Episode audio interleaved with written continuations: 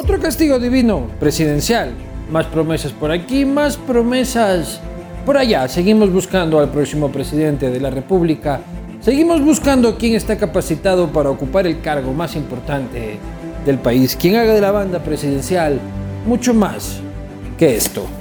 Hoy nos acompaña Gerson Almeida, del Movimiento Ecuatoriano Unido. Lista 4. Nos vemos.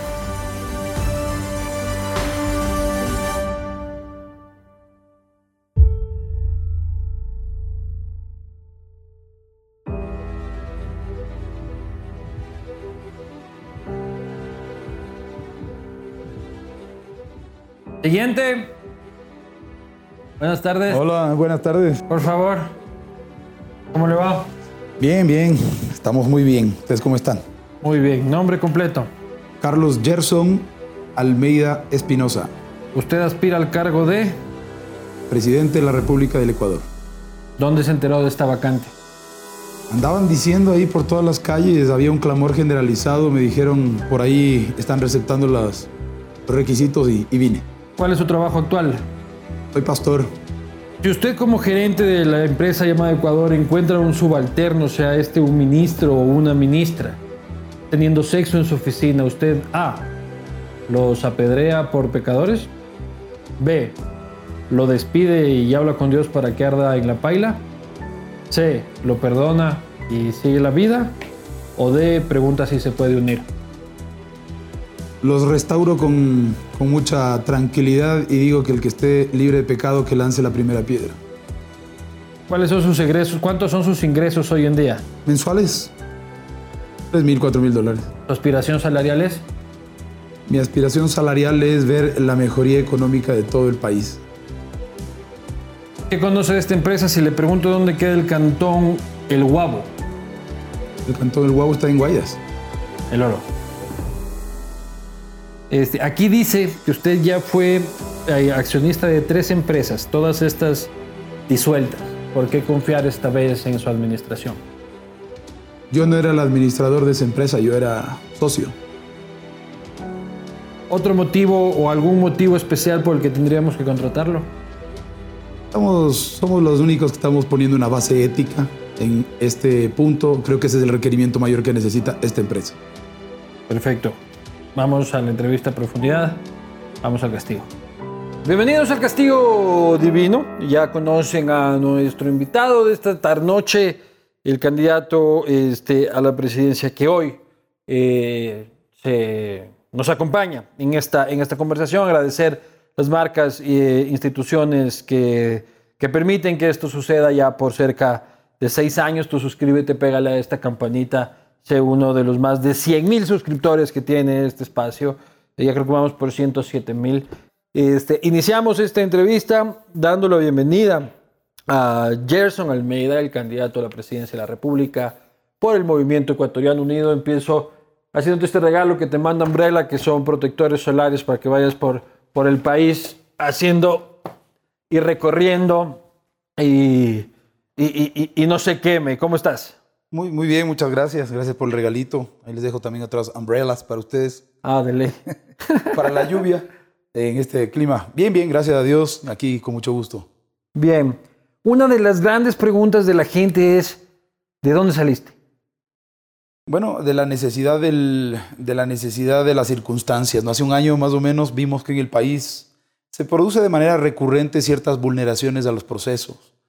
Hace un año estuvimos em, luchando por el asunto del- de una aplicación directa de una opinión consultiva a la Corte Interamericana de Derechos Humanos. Y esto nos llamó la atención. ¿Por qué? Porque una opinión no vincula a un Estado una sentencia así. Sin embargo, ¿Esto era en relación a qué? el matrimonio igualitario. Tú estás francamente en contra y hiciste este, una acción legal para impedir que la Corte Constitucional este, dé paso. No, no, nosotros no, no fuimos quienes llevamos adelante este proceso, fueron otras personas. Nosotros estuvimos apoyando en las marchas, fuimos, sacamos un importante colectivo, salimos miles a las calles, la mayoría eh, nos opusimos, pero finalmente se dio, decantó. Luego vino el asunto de la discusión al Código Orgánico Integral Penal en tema del, del aborto. Y eh, otra vez se quería hacer una reforma legal con una disposición constitucional que dice otra cosa. Otra vez una segunda, una segunda vulneración al debido proceso, que además acarrearía una inseguridad jurídica.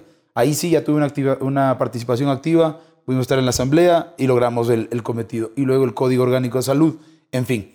Pero nos dimos cuenta que lejos de ser reactivos, tenemos que ser propositivos, ¿no? porque más allá de, un- de una discusión eh, filosófica o moral de ese momento, tiene que haber una, una discusión de larga data, un proceso de debate que sea mucho más eh, profundo. Y en ese sentido nos propusimos plantear al, al Consejo Nacional Electoral la aprobación de nuestro movimiento político. Que se llamaba ¿cómo? Este se llamaba PRO, Promotores del Cambio. ¿Se llama todavía? Ya. Está, por, está, está ahí en camino. Entonces, no se pudo hacer. Entramos. ¿Por qué no se pudo hacer? Entró la pandemia, ya no se pudieron hacer más recolección de firmas Ya. y tuvimos que detener todo el proceso. Vino el proceso electoral, llegó una invitación del Movimiento Ecuatoriano Unido y ahí está. Ellos te buscaron. Edwin Moreno te buscó. No, Edwin Moreno no es del directivo de, de Ecuatoriano Unido, es Fabián Zúñiga. ¿Y qué tiene que ver Edwin Moreno en el, en el movimiento? Tengo entendido que lo fundó, se reunió con algunas otras personas en el tiempo Edwin señalado. Moreno es el, el hermano del, del presidente de la República, estos hermanos del presidente que tienen, que son líderes políticos, pero nadie los conoce. Pues ni vos lo conoces, que eres el candidato de- de- del movimiento. En mi caso, me invitaron Fabián Zúñiga, Julio Laiza, una carta llegó, nosotros hicimos la consulta con las bases, las bases... No lo conoces a Moreno, y- pero, O sea, sé quién Moreno. es. Yo sé quién es, pero pero... has conversado sobre política o Sobre familia, vida, familia y todo eso. No, nada de eso, no, no. O no hay ninguna co- conexión ahí con el caballero. sea, yo no soy amigo de él. Yo soy invitado de Julio Loaiza y también de Fabián Zúñiga. Está la invitación por escrito. Bien. Oye, y las encuestas que ven, que se ven en este momento, hace datos, perfiles de opinión, clic, este informe confidencial, no llegas ni al uno. ¿Qué opinas de eso? Hay que ver otras, pues, ¿no es cierto? Ahora los medios... ¿Tienes no otras no tú? pagados, claro. www.globalbusiness.com. Ahí terminamos primero. Estás primero en ese. Claro, dos veces. A ver, ¿qué es globalbusiness.com? Es una, una tendencia que así como no se... Hay algunas cosas que no se conocen. Por ejemplo, yo no veo algunos programas. Como este, este no lo conocía. Este. Yo no había visto, yo no sabía qué era. Realmente, la verdad. Ajá, Todo bien. Yo tampoco había había Global Business. Hoy, hoy nos estamos entrando a algunas cosas y ahí hay que verlo, ¿no? Ahí está la intención y el porcentaje sobre, sobre los demás. Antes fue en una precandidatura, esta vez ya fue en una candidatura y la tendencia a nosotros nos indica otra cosa. Las bases en el, en el Ecuador a nosotros nos dicen otra cosa. ¿Qué te dicen exactamente? Tú dices que estás primero en las encuestas. Yo no, Global Business. Global Business. Sí, las otras encuestas dicen que están otros. Entonces aquí no es lo que dice las encuestadoras, sino lo que va a decir el pueblo. Global Business esto es somosglobal.com.es. www.globalbusiness.com. En Facebook también aparece, ahí, y ahí está publicado el resultado. Y tú estás primero y segundo, ¿quién está? Eh, creo que está Arauz. Arauz. Pero mentir es pecado, brother. No mientas. Pero a mí me parece que decir que estás primero en las encuestas es una no en, mentira. las, en esa. No estoy mintiendo. Ahí ¿Pero está. quién es hace esa? Es objetivo. Eh, la persona que está contratando eso, me imagino, yo no contratado, eso está ahí. La primera vez no terminé primero, la primera vez terminó primero, me parece que fue Lazo. ¿Y tú crees que las otras encuestas por qué te invisibilizan? Eh, yo sé que hay una que dice que estamos primeros y sé también que hay un respaldo a nivel nacional, como ha sucedido en algunos otros países, ahí está Bolsonaro, Bukele, etc. Es un fenómeno que se está replicando y nosotros no podemos desconocer que hay un fenómeno que está aconteciendo. Entonces, ¿Tú crees que eres el Bolsonaro ecuatoriano, el Bukele ecuatoriano? No, yo creo que soy Gerson Almeida del Ecuador. ¿Pero te sientes identificado con esos dos líderes? No, la tendencia es la que está marcando eso. ¿Cuál es esta Electoral. tendencia? Un voto que normalmente no estaba calificado, no estaba ni siquiera planificado. Hay mucha gente que está dentro de los partidos, dentro de las organizaciones, pero en el momento en que hay que decidir por un voto por convicción, se deciden si es el voto oculto. Eso es lo que ha dado la diferencia. Eso le pasó también a Donald Trump. Nadie calculaba eso y de pronto apareció. ¿Y qué pasó con las tendencias? Se fueron al trasto todas las encuestas. Por eso es que si nosotros somos un No, poco... pero Donald Trump primero ganó unas primarias dentro del Partido Republicano. Donald Trump era una persona conocida. Este, creo que es distinto el proceso, ¿no? Bukele no. A Bukele le expulsaron de dos movimientos previos. Cada proceso es diferente y cada uno tiene sus propias características. Pero no me respondes la pregunta de por qué crees que las otras encuestas te ponen en el uno, así de puro hijo de. No, eh, la, la verdad es que nosotros tenemos rezagos ciertos de no pocas personas que estaban marca y marca y marca y marca, marca y, y no sube la tendencia. Entonces, Marca, marca y marca dónde. eh, en algunas otras encuestas vi- virtuales. Ah, pero esas no tienen ninguna base estadística, pues, compadre. Tú hiciste una. Sí, pero es un, un sondeo de Twitter. Ya, esa no tiene base estadística. No, pues. Ya, Es un sondeo de Twitter. Ya, bueno, o sea, una encuesta es una, es, es una muestra sociológica con este, un proceso estadístico en el que se toman muestras de distintas zonas del país con un criterio técnico. Bueno, pero las que, ahora, según ese procedimiento, lo que se decía hace dos semanas de Gerson Almeida está diferente. Hay que ver las encuestas, ya estamos subiendo. Está subiendo. Y tu discurso es este tema este, moral, este tema ético, es ese eh, tu core, tu, tu, tu, tu, tu, tu- tu- por lo menos es de lo que más se habla de ti. Este, igual empiezas esta conversación diciendo, recordando de que, de que tuviste una, un activismo importante en contra del matrimonio igualitario. Del debido proceso. Ya, pero igual el matrimonio igualitario no es como que a ti te alegra mucho la vaina. No, no, del debido proceso. Lo que estamos hablando es de una antinomia que iba a producir una inseguridad jurídica. Ya, pero si es que hay una reforma constitucional y se cumple todo el papeleo que quieras, igual ahí estaría todo bien. Nosotros estamos hablando desde el punto de vista de la convicción. El- la forma es la que nos lleva a tomar esta determinación de forma de participar activamente en la política. Y lo del fondo está discutido. Más allá de eso, lo que los ecuatorianos han determinado y que está consagrado como norma constitucional está ahí. El presidente de la República cumple y hace cumplir la norma. Ya, pero olvídate del papeleo que es la, no, no es lo de fondo. Lo de fondo es el reconocimiento del Estado de la unión en matrimonio de dos personas del mismo sexo. Eso. El Estado ecuatoriano dice hoy que no. ¿Y tú? No, ¿Qué opinas? pues yo soy parte del Estado y ecuatoriano. mañana nosotros, reformamos la ley. Pero es que yo soy parte de la otra parte que, que piensa diferente. ¿Qué sea, piensas tú? Lo que la Constitución dice, eso es lo que está establecido actualmente. Tú, entonces tú piensas de que no deberían unirse dos personas del mismo sexo. Funcionalmente, nosotros planteamos el pragmatismo ético. Desde el punto de vista práctico, eso para uno de los elementos del desarrollo que nosotros planteamos, que es la población, no produce el efecto esperado, que es otra tercera persona para el desarrollo de la nación. Por, por lo tanto, Pero es que ético tiene que reproducirse una pareja para que funcione. es que esa es la base de la- del desarrollo de las naciones. Sin eso de ahí, la población, por ejemplo. Más bien yo creo que hay mucho nos reproducimos, más bien creo que ese es un problema del desarrollo de las Bueno, ahí es naciones. su enfoque, ¿no? Pero ese es de- eh, territorio, población y gobierno, teoría clásica de desarrollo. Si no hay población, no hay gobierno, no hay entrevistas, no hay grupos sociales, no hay grupos políticos, no hay nada. Ya, pero el control de la natalidad también es importante para el desarrollo de un gobierno, Ah, ¿no? Por de un supuesto, Estado. pero por supuesto, claro que sí, hay que, hay que ver cuáles son los procesos de expansión y, y de ubicación, pero si, si, si se hace bien, mira lo que pasa en China. En China Ahí está, sucede- ahí sobra la gente, pues, brother. pero antes decían que era un solo hijo, ahora están diciendo que ya tengan dos. O sea que la política Porque de un tiempo estuvieron controlándolo. Exactamente, por eso es que eso del control tiene que sujetarse a parámetros técnicos. Pero más allá de eso, China es rica porque tiene tanta gente. Con un ítem de un dólar uno le vende a un consumidor, a la mitad de los consumidores chinos y es millonario. O sea, tú dices, reproduzcámonos como conejos para salir de la pobreza. No, no, eso, eso, eso lo dices tú. Para ¿Cuántos nada. hijos tienes tú? Yo tengo tres. Y no, eso no es de conejo. Pues No, eso es no, no, tres, la tres, media tres del- está del normal. latinoamericano. En Manaví eres ya de los de los últimos, ¿no? de, de, de, de- de los pito frío ahí nomás. Más o menos, sí. Y yo quería seis, pero mi esposa quiso tres y ya está. Ahí quedó. Oye, pero ¿tú tienes amigos homosexuales? Tenemos personas que van a la iglesia.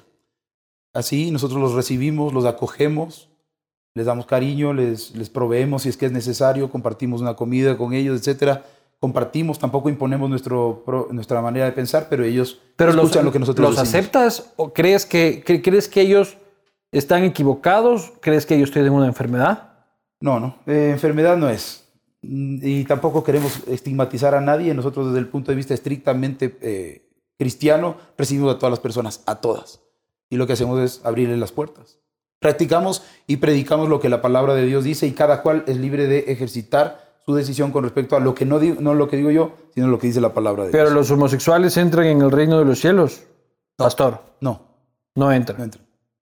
Ser homosexual te condena al infierno. No. No entran, ¿qué al reino, no entran al reino de los cielos. ¿Y que a dónde se quedan? Diferencia entre salvación y reino. Bueno, es un asunto teológico. ¿no? Pero explícame, vos eres PhD en teología, ¿no? ¿Cuál es la Maestro- diferencia? máster. Máster. Ajá. Este, cuando un homosexual se muere, ¿a dónde va? El alma Sí. o el espíritu. Pucha, ¿cuál es la diferencia, mi hermano? Es Instrúyeme que, no lo sé. Nos vamos a quedar aquí toda la noche. No, pero así Tienes que ir a la iglesia para explicarte todo ¿Hay esto. diferencia entre el alma y el espíritu? Total, ¿Ah, sí? claro. Nosotros somos espíritu, alma y cuerpo. Ah, mira tú.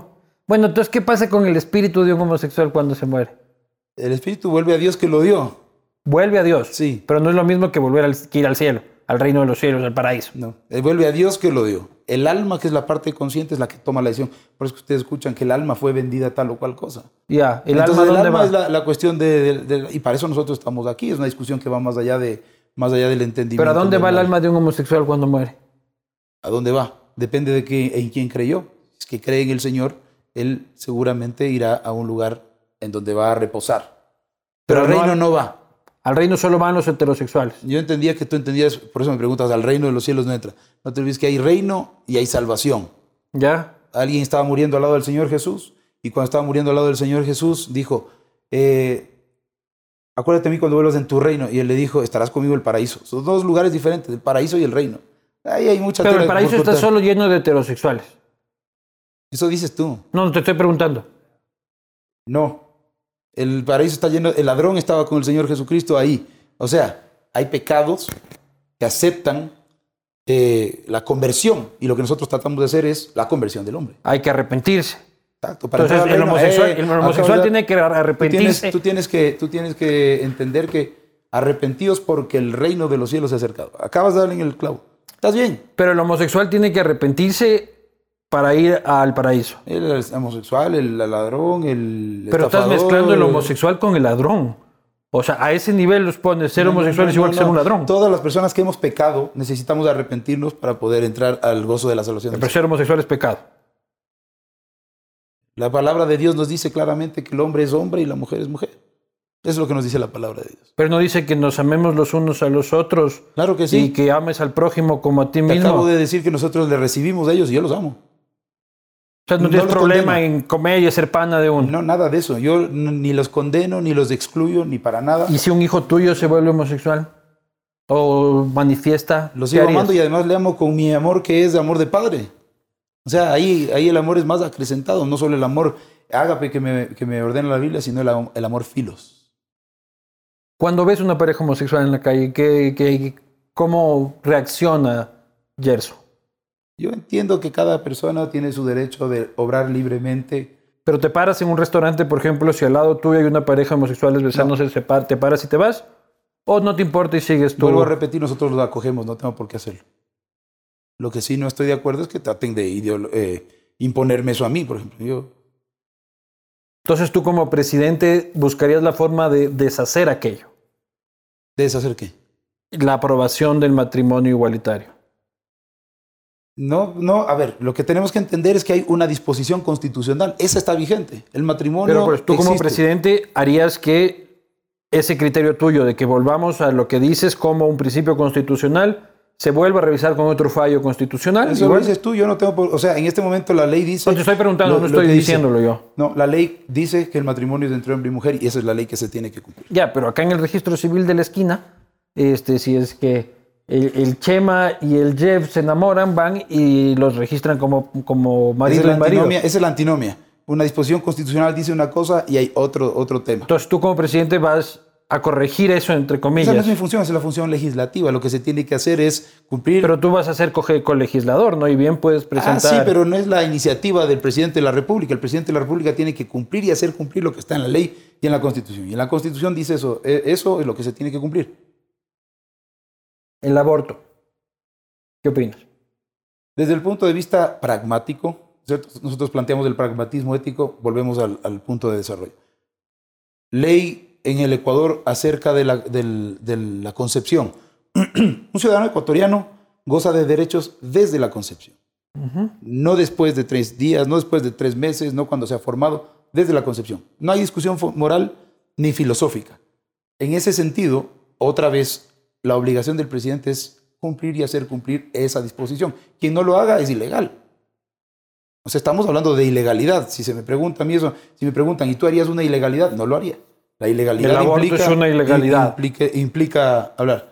Si es que... No, a ver. El aborto no es una ilegalidad, porque hay un aborto que es natural, eso no es una cuestión ilegal, y se da. Ahora, un aborto inducido, eso sí es ilegal. Ya, este, ¿qué opinas tú de que siendo ilegal, por lo tanto tiene que ser sancionado por la ley penal? ¿Qué opinas tú de que una mujer sale acá a la esquina, la violan cruelmente, este, queda embarazada. En su desesperación, muchas veces este, chicas muy jóvenes, este, confundidas, asustadas, eh, abortan. Van a un cuchitril maloliente como se van, como sucede hoy en día, este, y aborta. Esa niña este, que abortó tiene que ir presa. No hay ni un solo caso en el Ecuador, ni uno solo. ¿Tiene que ir presa, sí o no? No, no, estoy preguntando, no te estoy preguntando de estadísticas. Estoy preguntando si es que esa persona tiene que ir detenida. A ver, la ley penal establece claramente la responsabilidad y la imputabilidad. Una niña no puede ir presa. Pues. Una mayor de edad de 18 años. A ver, el, el Estado lo que tiene que hacer es garantizar que en esta relación que tú acabas de decir, hay un violador que es el sujeto activo, tipo penal, ¿no? hablar híbridamente la cosa. Hay una persona que es afectada, el sujeto pasivo. Este sujeto activo acaba de cometer un delito contra esta persona. Exactamente. Entonces, acaba de agravar su vida. Yo soy pastor, pero les hago acompañamiento. Yo estoy llorando con ellas. Me he quedado meses restaurando personas que han sufrido de esto de aquí. Y también existe en esta relación otra persona, desde, de acuerdo con el, punto de vista eh, de la legislación ecuatoriana, y es una criatura que está en el vientre. Entonces, estoy de acuerdo contigo, ese es un delito. A esta persona que está acá hay que agravarle la conducta. Sí, el violador ni, ni, discutirlo. Ahora, estoy preguntando si es que esta chica tiene que ir presa. lo, que, lo que te digo es que te tengo que fundamentar así como tú fundamentaste tu argumento, yo el argumento el mío. Mira, aquí tenemos este, este hombre y a este no se le da la pena de muerte. Ah, por lo menos hoy no hay pena de muerte contra esta persona, que a lo mejor es, es eh, reiterado en ese, en ese delito a este no se le da la pena de muerte. A esta persona hay que darle todo el acompañamiento, ayuda, hay que hacer las reformas, hay que acompañar, hay que crear cosas que hoy por hoy las iglesias hacemos, acompañamiento, ayuda, asistencia social y todo lo demás. Acompañamiento. Acompañamiento, no hay por violar, por ser violada, no, pues. Ahora, no, la persona, la persona, es que aquí viene la cosa. Cuando aparece una tercera persona al que se le está imponiendo la pena de muerte por esto, es al, al inocente. O sea, ¿en dónde hay transferencia de pena? ¿La mujer tiene que ir presa, sí o no? Es que no me La pregunta sería, ¿hay que asesinar a la criatura que, es, que es, está concebida? Ya, yo te digo que sí o que no. Y entonces tú respóndeme si es que... Eso tiene que decidirlo. Eso tiene... A ver, cada vez que hay un proceso judicial... Pero la madre tiene que ir presa. Cada vez que hay un proceso judicial tiene que haber una valoración de lo que ha sucedido. Y eso lo determinan los jueces. De acuerdo con, la, con, lo, con lo que no, no, no, está pasando. Hay una cosa. La abortar, abortar es delito, abortar es delito sí o no. La señora que aborta, la chica que aborta ¿Va existe no va Existe lo que se llama el delito preterintencional, o sea, no se puede decir esto es así, porque en la casuística del derecho existen miles de variantes y para eso existen jueces, porque si no sería, este lo hizo, muera, este lo hizo preso. Cada, cual, cada caso tiene una casuística totalmente diferente. Habría que evaluar cada caso de aborto para ver si es, un juicio. penado. Ese es un juicio. Cada uno tiene una valoración de la prueba. Para eso son los juicios. Y por ejemplo, ¿cuáles serían los atenuantes en un caso de aborto? Eh, se fue, quiso hacerse una, un, chequeo en realidad que no quería la intención, no quería abortar y se produjo el abuso. es un aborto accidental y eso, involuntario, ¿no? Pero la otra es quiero abortar, tengo el niño de un violador. Es que la ley dice que a ese niño, y ahí es donde tiene que hacerse la reforma, se tiene que precautelar, y si el Estado dice que se protege la vida desde la concepción, también tiene que dar los medios para proteger al niño, lo cual quiere decir que después esa persona si no quiere tener el niño, el Estado como, como en su poder tuitivo debería hacerse cargo de ese niño y no, Pero las y no leyes hay cambiarlas, ¿no? O sea, tranquilamente podemos hacer una, una asamblea constituyente y cambiamos el asunto. O sea, este, eso no es, eso la corosa, la coraza este, eh, legal es la que hay y se cambia. ¿Me explicó? No hay leyes escritas sobre piedra. El punto es la profundidad de la vaina. ¿Me explico? O sea, España no aprobaba el aborto hace 20 años. Este, hoy vas a un hospital público y te practicas un aborto sin tener que explicar nada. Ni que me violaron ni nada. Solamente no quiero, no quiero tener el niño. Vas a París, este, tic, tic, tic, señor este, médico público, estoy embarazada, quiero interrumpir este miembro. Y, antes, en Francia, en su momento, también era este, ilegal. Ciudad de México, este, Argentina se está debatiendo muy fuertemente. O sea, las leyes hay cómo cambiarlas, pero el debate es el de fondo. En el fondo yo protejo la vida. Me interesa que vivas tú, que vivan los chicos, que vive el staff y que vive el concebido. Eso me interesa. Soy defensor pro vida, somos un binomio pro vida por convicción y esta es una convicción. Pero, ¿ese crees que es un criterio mayoritario de la población? Así está en la ley. Si no fuera así, no estaría en la Olvídate ley. de la ley. No me puedo de la- olvidar de la ley porque la ley es la forma que expresa la voluntad de un pueblo. ¿Tú O sea, crees? la mayoría, claro, pues si no, ¿Por el qué? proceso de formación si de la ley leyes. la hacen 137 pelagatos que no representan a nadie. Y levantan la mano, nosotros los elegimos y eso está en una disposición ¿Tú constitucional. te sientes representado por lo que hacen los legisladores? Esa fue una disposición constitucional. ¿Te sientes representado por los ciento y pico mamarrachos que fueron a Montecristi? Pero no podemos decir que, que no, porque entonces estaríamos hablando de un estado de anarquía. No, no, no te estoy diciendo que desconozcamos la ley. Tenemos legisladores, pero no les hago caso ni me siento. No, No, no te- no te digo Estamos que- rayando ahí en una línea bien delgada también. Si no te estoy diciendo que desconozcamos la ley, ¿me explico? pero yo digo que la ley es una, se puede cambiar, hay que cumplirla mientras esté. Eso, eh, ahí pero- está el punto. Sí, Está. Eh, sí, hay que cumplirla. No, no puedo decir yo, a mí me parece que los semáforos rojos son una Eh, pendejada. ahí estamos. Este, y, y me paso los verdes. Pero sí puedo discutir sobre este, si la sanción por pasarme el rojo es excesiva o no es. Y puedo tener un criterio. Y mañana se cambia la ley. Estamos de acuerdo, para eso es el proceso de valoración de la prueba y eso se llama juicio. Un juicio de valor, eso es lo que hace un juez. El juez es el que tiene que determinar finalmente eso. Oye, y, y- y chupar también pecado. O sea, por ejemplo, en, en- en el correísmo nos prohibían el trago los, los domingos, nos prohibían el trago este, a las 2 de la mañana, ya había que estar ahí buscando el huequito de la doña en el último hueco de Cotocollao. Este, contigo, chuta, el trago se vende hasta la 1 de la tarde nomás. A ver, el trago. Jesús cada cual- chupaba. cada cual puede. Jesús chupaba. No, no, él bebía vino, él no chupaba. Eso. Bebía vino, mandaba a multiplicar el vino, hacía del agua el trago. Ahí está, ve. Yo estoy con agua y tú estás con trago, pero eso no es vino, esto es agua, la primera fase del vino. ¿Qué Claro. quiere decir? Que, no, pero Jesús no se le conoció como, como una persona. La, la, la- Pero chupaba. A ver, la, la no. La, Se pegaba unos tragos con los panas. no. Tomaba una copa de vino con una comida. Lo que, lo que no está bien, y creo que todos estamos de acuerdo, es excederse. O sea, es que uno va a tomar, por ejemplo, hasta la ley de tránsito dice, si uno se toma un poco de más, lo que va a pasar es que ponga en riesgo la vida de otras Claro, personas. manejar borracho no está bien. Entonces, eso trae disolución. La voluntad del hombre tiene que estar perfecta. Tú nunca te has emborrachado. no, sí, claro, antes. uf, ¿Tú que te reconvertiste? O sea, eras en como la el- universidad, no, no es que me emborrachaba y quedaba hecho bulto, pero sí tomaba. Pues, eh, yo conozco lo que es eso. Entonces, el hombre mengua su voluntad. Un hombre tiene que estar cabal en sus, en sus pensamientos, en sus Pero tú, acciones, tú, creo, tú- pienso tú yo. eres de, de- de- de los cristianos que se convirtió al cristianismo, se metió de cabeza este, porque andaba mucho en el rock and roll o... o Por amor. A mí me llamó el Señor en amor. Esto quiere decir. ¿Pero no es una que- tradición familiar tuya o tu familia era católica y tú te hiciste No, cristiano? mi, padre, mi padre era cristiano desde que yo soy pequeño. Él era oficial de la Fuerza Aérea y fuimos a una iglesia normal, común y corriente, iglesia evangélica desde pequeño. ¿En Brasil?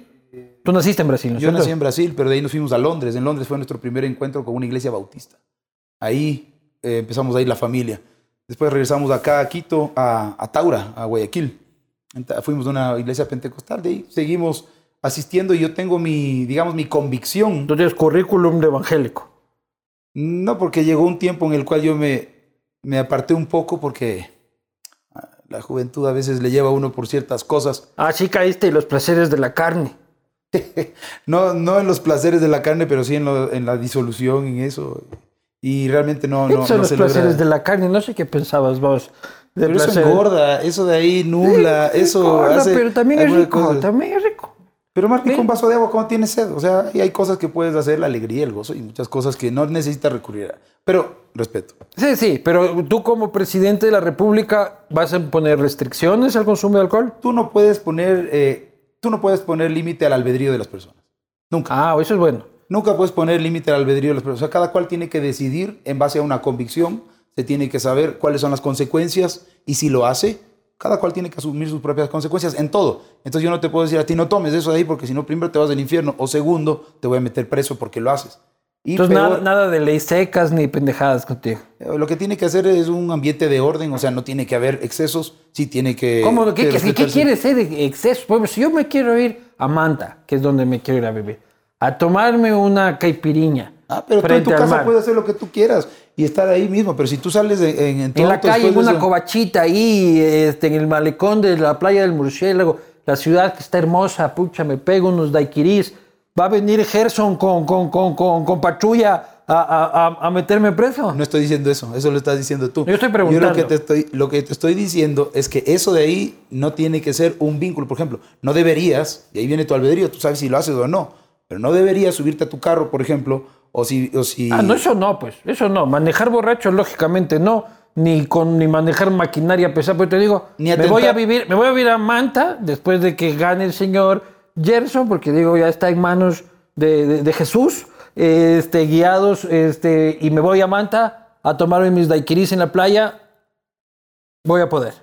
Tú puedes hacer todo lo que tú quieras y cada cual sabe lo que hace con su propio cuerpo. Ya. ¿La marihuana? ¿Qué es para ti? ¿Es droga? ¿Es pecado? Es una sustancia que te disuelve. Es decir, no estás en tus cabales y por eso es que la discusión se ha venido dando. Todo lo que produzca disolución en la voluntad del hombre, desde mi punto de vista, no es dable. Un hombre en sus cabales es un tesoro realmente. Y por fines medicinales tampoco. La marihuana. Se ha venido utilizando en mezcla, pero no como consumo, es decir, que no genere una adicción. Recreacionalmente, vos dices, sí, fumarse un porro y montañita, prohibido. Mm, sí. pero medicinalmente, si te lo demuestran científicamente de que realmente sirve para paliar algunas dolencias, principalmente de pacientes con enfermedades catastróficas, accederías a debatirlo. No, sí, bueno, tiene que haber un debate con respecto a eso, pero no nos olvidemos lo que pasó en Vietnam. Ese fue el argumento y después tuvimos, se tuvo una grande crisis social por ese razonamiento. Entonces, pero la experiencia de la historia, ¿no? Pero Vietnam este, tiene un desarrollo en los últimos 20 años, pasó de... La guerra de Vietnam. Sí. Los combatientes en Vietnam. Ellos tenían cuestiones, gangrena que les sobrevino porque no les amputaron bien en un combate y todo lo demás. Luego esas personas utilizaron eso como fin medicinal y para paliar el dolor y luego se generó una sociedad de consumo que hasta ahora estamos eh, o están pagando las consecuencias de eso algunos. Entonces, la marihuana mal también. En exceso y que genere adicción. En exceso, entonces un poquito de marihuana todo bien. Que genere adicción, no. No se puede, no se puede tolerar que esto genere adicción porque, porque nubla. Nosotros necesitamos. ¿Nunca te fumaste un porro en la juventud? Nunca. Ni un pana tuyo. Bueno, mis panas ah, creo que sí, pero. ¿Algún yo no. pana tuyo se habrá fumado un porro? Sí, yo sabía que habían algunos que sí, pero yo no. Y siguen siendo panas. Sí, claro. ¿O ibas ahí a pegarles con el crucifijo? No, no, yo no, nosotros no utilizamos crucifijo. ¿Con la Biblia? No, tampoco. Es mi amigo, o sea, mi amigo no es porque es tal o cual cosa, era mi amigo, pero hay algunos que tuvieron graves consecuencias también por eso. Nosotros eh, ayudamos a las personas que están con problemas de adicciones, entre otras. Y empieza por un porro. Empieza por un porro. Pero hay algunos que también que se pegan un porro y nunca más se vuelven a pegar nada, ¿no? Pero no hay como, digo, con, con conocimiento de causa, lo que es que pueda generar adicción hay que evitarlo. Y tú eres consejero familiar también, ¿no es cierto? Sí. O sea, en broncas de familias entras tú a mecánico de familias, básicamente. Más o menos, más o menos, sí. Oye, ¿y tu familia va a involucrarse en, un eventual gobierno tuyo?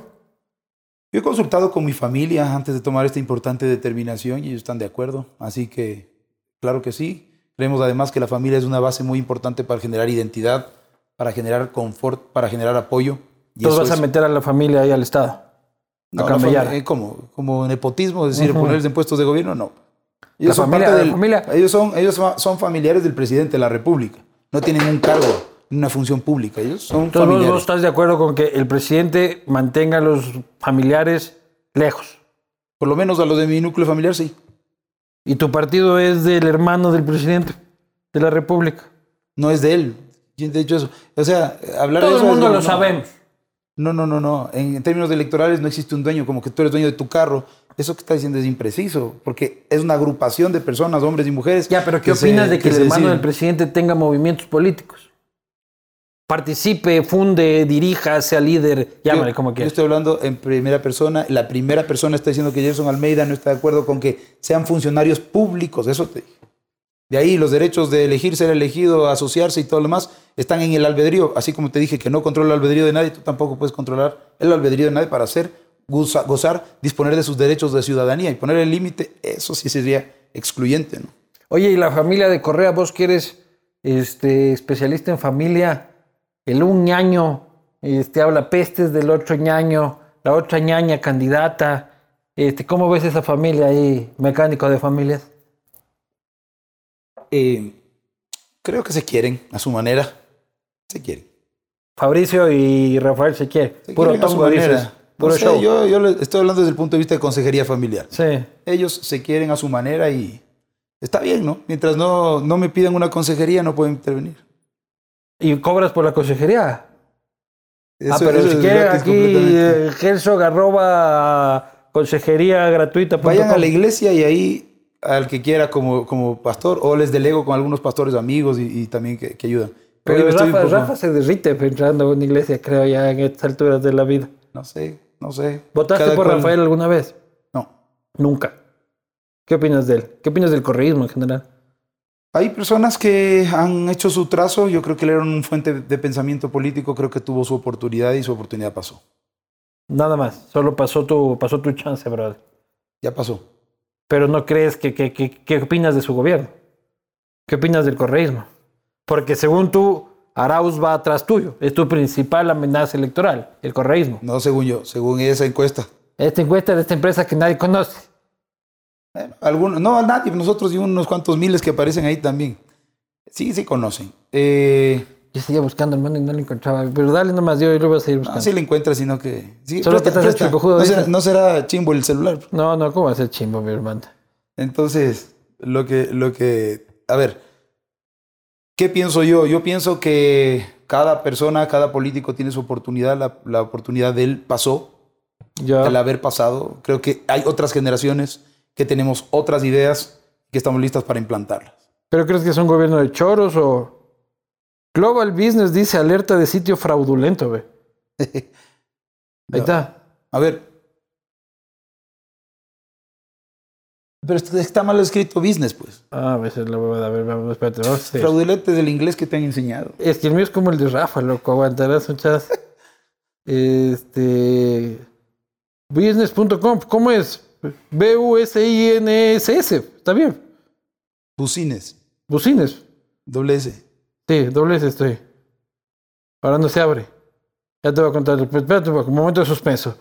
Póngale este. Te voy a ayudar un poquito. Búscala en el Facebook, más fácil. Que también está conectado. globalbusiness.com. Aquí dice. Esto me sale. Y ahí dices que no está mal escrito, mira. A ver. Globalbusiness.com no existe ni siquiera el dominio, brother. Aquí dice, ve. Te venden a 2.95 euros el, el, el- el dominio de la A ver, te página. muestro otra cosa, te muestro otro. te muestro otro.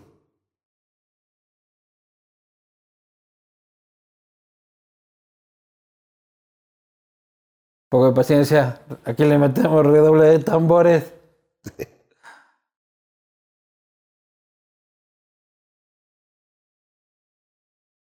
A los hechos, ahí está.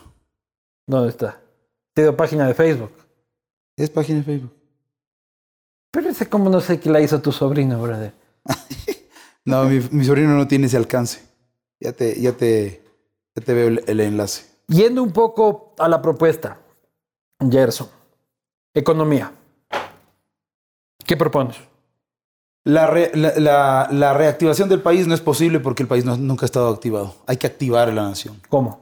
Hay que conectar la producción y la productividad. ¿Cómo se hace eso de ahí? Dotando de los medios para que los pequeños y medianos productores tengan acceso a las oportunidades que otras personas sí tienen. Eso se llama una activación mediante una conectividad. Ya, pero ¿cómo le das esas oportunidades? Por ejemplo, Tangiblemente hay acciones y tácticas específicas. en este momento tenemos 15 mil millones de dólares que están listos para hacer un procedimiento de activación o de reactivación, como le han llamado, ¿En dónde reactivación. está ese billete? Está ahí el Ministerio de Finanzas.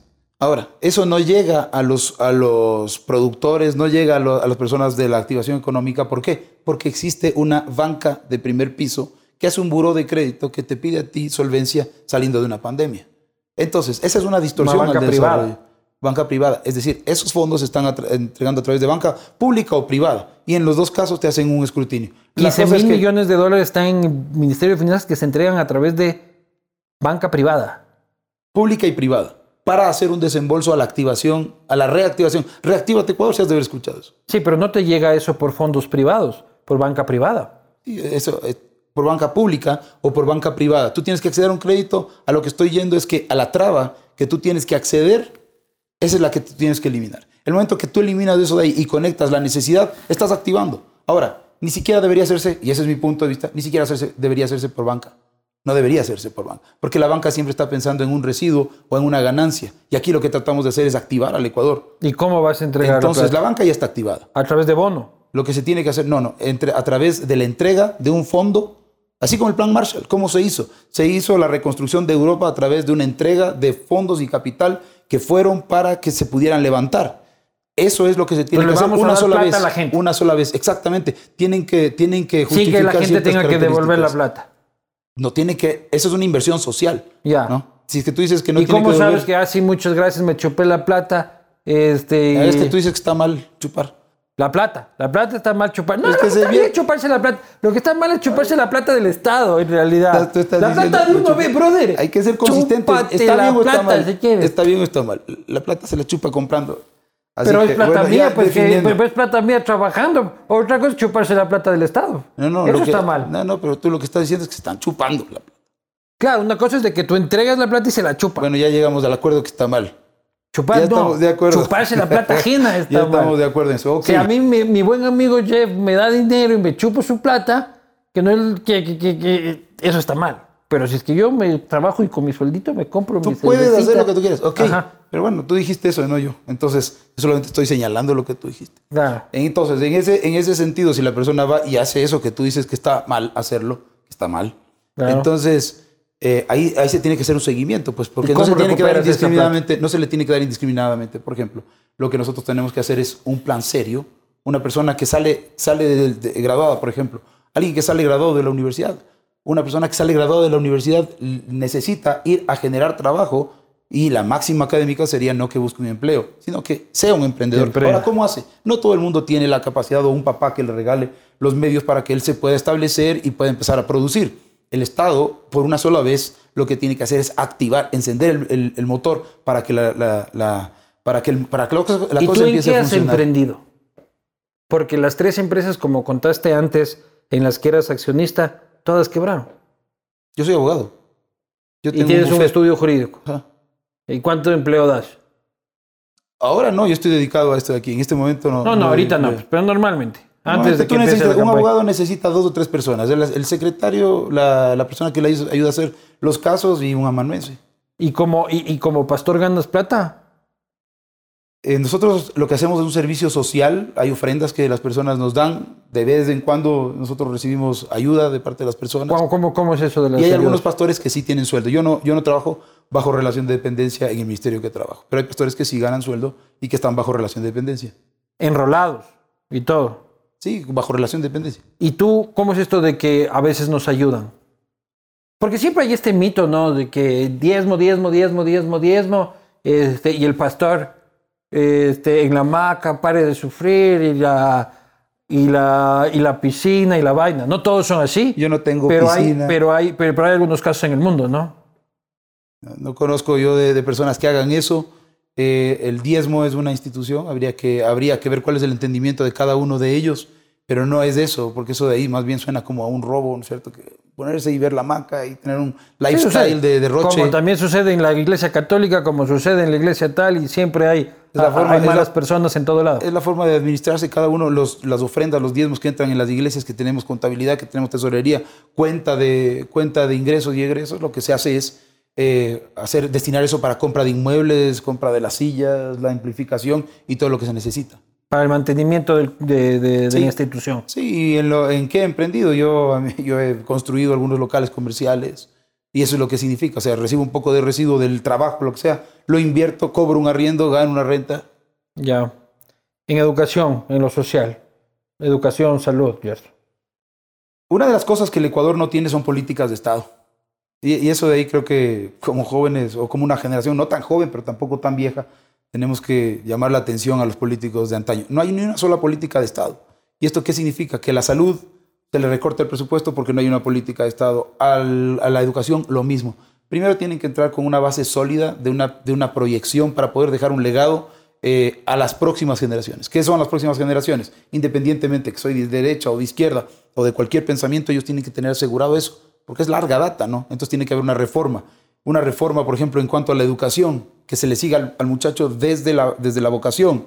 El que es bueno para matemáticas, mantenga esa constante y cuando tengamos un universitario que es perito en eso de ahí, va a empezar a generar investigación, desarrollo, etcétera.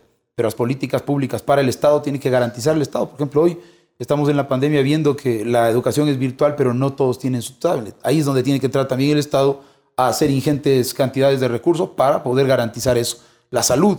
Vemos que por ahí hay algunas, algunas provincias que no tienen un hospital. Zamora, por ejemplo, genera muchísima riqueza, pero no tiene un hospital de primera categoría, no tiene una, universidad. Planteamos hacer una universidad por lo menos de, altísima, de altísimo nivel en cada una de las provincias cada provincia tiene que estar servida por un hospital con todo lo que tiene que, ser necesario. Y eso se logra a través de una política de Estado. Seguridad. Estamos viviendo una ola de inseguridad brutal, ¿no? Hay una escalada en cuanto a los delitos, eh, a delitos diferentes. Por ejemplo, existe el delito del cuello blanco, de la corrupción, eso de ahí es permanente, eso también hay que erradicarlo, pero el, el altísimo... ¿Este te parece un gobierno de choros? Este. Sí. A mí me parece que hay corrupción generalizada. Eso es lo que la percepción de todos los ecuatorianos. Yo no podría hablar del gobierno, tendría que tener las bases ciertas, decir esto de aquí sucedió y esto no. De lo que vemos en la prensa, eh, ahí están, pero no podría decir que es el gobierno, no podría decir que, son, que está lo cual persona, sino los que son sindicados, indiciados y juzgados. Ahí está, o sea, el recaudo procesal. Pero yo soy abogado y yo tengo que ir a la certeza más que a la elucubración. Entonces, la multiplicidad de casos, la casuística en cuanto al robo, al asalto a mano armada, que son delitos que no tienen que ver con hurto, es decir, sin fuerza, delitos de cuello blanco, esos de ahí responden a una crisis exacerbada, falta de oportunidades. El rato que corregimos nosotros la cuestión eh, fiscal, la cuestión productiva sobre todo, vamos erradicando poco a poco la multiplicidad de esos delitos con uso de la fuerza. ¿Y el uso de la fuerza, tú eres de mano dura o este, progresivo o cómo es la cosa? soy un yo respeto como el que más los derechos de cada ciudadano, los derechos humanos de todas las personas. Y en ese ya le encontré al Global Business, ve. ¿Te apareció? Sí, pero le siguen 300 personas nomás al Global Business, ve. No, de ser, si los que votan ahí son muchos más. A ver, aquí está, ve. Globalbusiness.com.es, si ha habido página. Tienes la atención dispersa, ¿no? No, no, lo que pasa es que no me olvido de las cosas. Ahora estoy viendo que se va a abrir, no se va a abrir, no se abre que no me quiero quedar con la duda de si es que existía Global Business o no. Te preguntaba si es que eres de mano dura o progresivo con la, con, la seguridad. La seguridad tiene que estar garantizada desde el punto de vista del Estado. En lugar de, canalizar otros recursos, lo que se tiene que hacer es fortalecer a quienes tienen la capacidad y la obligación, de acuerdo con la ley, de responder con el uso progresivo de la fuerza, entre otras circunstancias. Esto es la Policía Nacional y la Fuerza Pública. Vale. Vamos a las preguntas de la gente que te enviaron, Gerson. Este. Estamos por aquí. Esto te mandaron vía Twitter. Alberto, 9372, dice de dónde salió. Ya explicaste. Víctor Hernández, ¿cómo un candidato que tenga un repudio a la comunidad LGBTI puede llegar a ser presidente del Ecuador? digamos, en términos judiciales la tengo contestada, no tengo ningún repudio. Santiago Hinojosa, primera pregunta, ¿quién es? Vuelven a preguntar lo mismo. Estos están fuera de Global Business, este, ¿Cómo hacen para tener, José Luis Iturralde, cómo haces para tener más firmas para inscribir la candidatura que votos en la papeleta? ¿Cómo hago para inscribir? A ver, repite la pregunta. No. O sea, que los movimientos estos del menos del 1%, ¿cómo hacen para tener más firmas de registro del movimiento que votos luego en los, en los procesos electorales.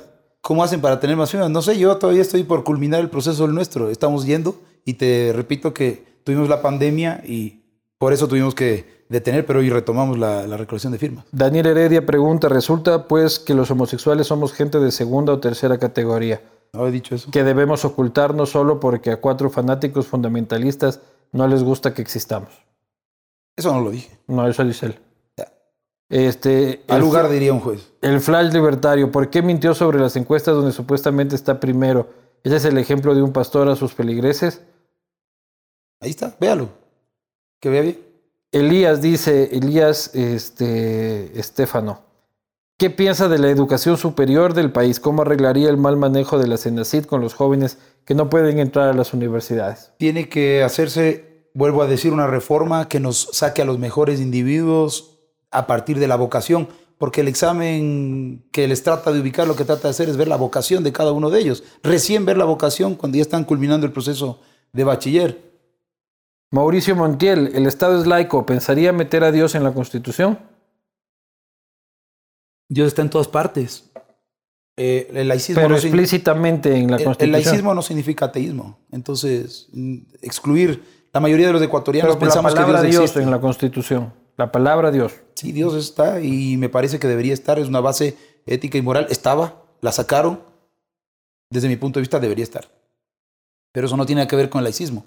Ángelo Moreno, ¿cuál será su plan para la prevención del embarazo adolescente? Se tiene que hablar no solamente de los métodos de prevención anticonceptivos, sino también de las consecuencias. Pero que está bien utilizar tener- condón. Como método anticonceptivo Está se bien. puede utilizar. Sí. Se puede utilizar, ¿No es pero, pecado eso? pero vuelvo a decir, no. No, ay, ay, No es pensé- abortivo, es anticonceptivo. Ah, yo pensé que usar condón era pecado. No es eh, una pareja casada puede utilizar un anticonceptivo para, eh, para Una que pareja no se- casada. se- ¿Y si no está casada? ¿El sexo prematrimonial también está permitido? ¿Desde qué punto de vista? Civil, todo está permitido. Desde No, el desde punto, el de, punto vista de este, moral tuyo. Desde el punto de vista civil, como candidato a la presidencia de la República, todo está permitido, pero cada cual tiene que asumir las consecuencias de sus propios actos. ¿Cuál es su experiencia generando empleo? Ya lo dijiste, ¿cómo plantea promover la innovación en el Ecuador? Pregunta Daniel Acosta. La innovación tecnológica va de la mano del desarrollo y del capital, del mercado que nosotros tengamos aquí. Activamos la producción, la productividad y todo eso sube. Sí, el Ecuador es el outsider, de, él es el outsider de Lenny Moreno, este, por su vinculación con el hermano del presidente. Preguntan, esa pregunta ya se ventiló. La siguiente de esta misma persona dice, ¿cuánta disciplina hay en la religión evangélica para, como para votar por usted? ¿Tú crees que todos los evangélicos van a votar por ti? No. Verás que ya va a entrar Alvarito, que él también es el enviado de Dios, de todo el asunto. Ah, sí, pero, pero él no, no, no es evangélico, pues él es cristiano, es católico, creo. Ahí Eh, van a competir en quién es el enviado de Jesús en estas no, yo no estoy elecciones. compitiendo para eso. Estamos, estamos hablando de la presidencia de la República. Porque recuerda que al pastor Zavala, que, este, que también pastor, le fue como la piola, pues en las últimas, en las elecciones que participó. Son dos contextos diferentes, somos dos personas diferentes. Pero tú crees que los evangélicos van a votar por ti o Si hay una buena, una buena, una buena parte de evangélicos que lo van a hacer, la mayoría sí, cuántos evangélicos Estamos- hay en Ecuador, sabes? tres millones y medio. Bastantísimos. Bastantísimos. Este, y el último que te preguntan es propuestas para impulsar el sector cacaotero y bananero. Son muy específicos en eso. Eliminar, bueno, eh, esa pregunta viene generalmente de los medianos y pequeños. Esa pregunta la hice yo este, con mi cuenta troll en Twitter. Entonces, si es que es troll, tratémosle como troll. No, ¿qué pasa? ¿Qué, qué, ofertas para los cacaoteros y bananeros? Ahí es donde se tienen que eliminar justamente las, distorsiones del desarrollo. Es, eh, Hay producción de banano, hay producción de cacao que por estar muy adentro, por ejemplo, no se puede colocar en el, puerto final. ¿Y esto qué significa? Distorsión a la producción. No se produce la rentabilidad. Hay que asegurar mediante creación carreteras vecinales, insumos para, lo, para esto aquí, fumigación, conexión. Estamos planteando la creación de un tren intermodal muy interesante de norte a sur, de este a oeste, conexión de carreteras vecinales desde esto de aquí como una troncal eh, ferroviaria, con un tren intermodal, eh, eh, modernizando todo esto de aquí. Las ideas existen, lo que hay que hacer es decisión política. Muy bien, señoras y señores, ustedes han escuchado a Gerson Gerson Almeida, este candidato a la presidencia de la República por la lista 4, ¿no? En la lista 4, el movimiento ecuatoriano unido, ustedes sacarán siempre este, sus conclusiones, verán este castigo, reflexionarán en la comodidad y en la privacidad de su hogar y en la intimidad de la urna electoral tomarán la decisión que sin duda llevará a este país hacia algún lado o a la continuidad de la perdición este, o hacia el camino hacia el desarrollo o hacia cualquier lado. Pero eso estará sin lugar en sus manos. Gerson, muchísimas gracias por acompañarnos esta tarde noche. Este, le voy a dar like a Global Business. Este, Que sí existe. Que sí existe con, teléfono que 300, estaba- con- con era- 300 likes. Era el teléfono el que no servía y que... No, no, ya, ya, ya entré, pues. Ah, Ya, ya entré. sirvió, ya sirvió. Claro, pues no, ya entré. Bueno. Y aquí dice que tiene 300 likes. 300 Pero- likes, sí. Ok. 300 likes dice. Bueno, no es mi empresa, yo no conozco los datos, pero está ahí. Yo también puedo crearme una ahorita y verás que le pongo ahí lo que sea. Este, muy bien. Ustedes serán los que saquen las conclusiones. Muchísimas gracias. Este, este es. No hay cómo ni darse la mano, pero aquí a través Aquí. del vidrio nos estamos dando muy bien. Nos vemos en el siguiente castigo de vida.